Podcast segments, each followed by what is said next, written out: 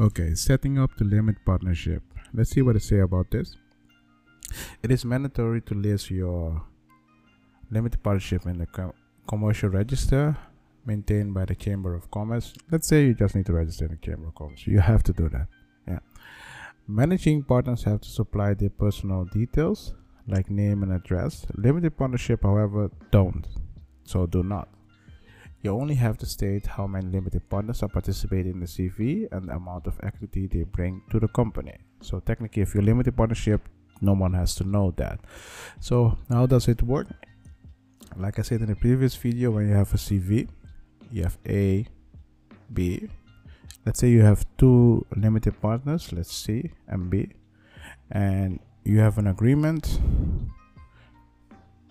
between you three. So this is the managing partner this is the limited partner and the limited partner and they invest money in the company. And you have an agreement this is the managing partner.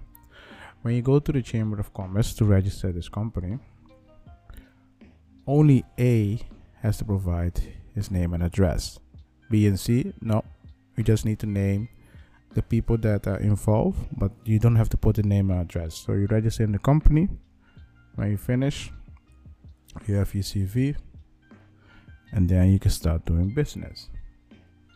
So this is the chamber of commerce and this is your company. So when you do that you will get that. It's that simple. Just remember this limited partner doesn't have to provide their contact information to the chamber of commerce. You just need to name there are this much limited partnership partners. So let's talk about the partner the limited partner contract it is not mandatory to draft a partnership agreement when setting up a limited partnership, but putting your agreement into writing can be useful. For example, a CV contract might include agreements about who the who the manage and limited partners are and equity you can bring into the company. Obviously, how many partners will divide any profits or loss, how and when the CV can be ended, for instance, in case of disability. So if you look at it in this agreement, you can talk, okay, you can say A is a managing partner, B and C is limited partner. When there's profit, how much profit does A get, B and C? You can put it all in the agreement. And when does this end?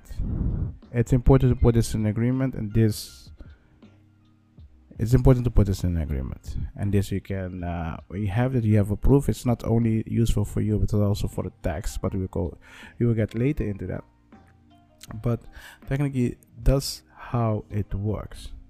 Yeah? And if you have question about it this sounds a little bit complicated and a little bit random but if you have question about it it's better to ask because not every cv is the same.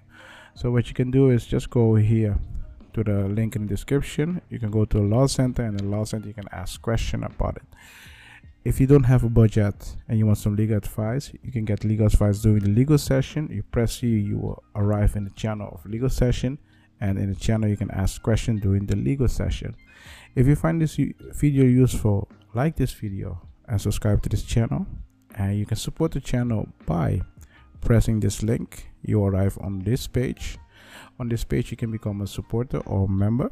When you are a supporter you get certain kind of benefits you can become a supporter by donating one dollar three dollar five dollar. It's up to you and you can say something nice.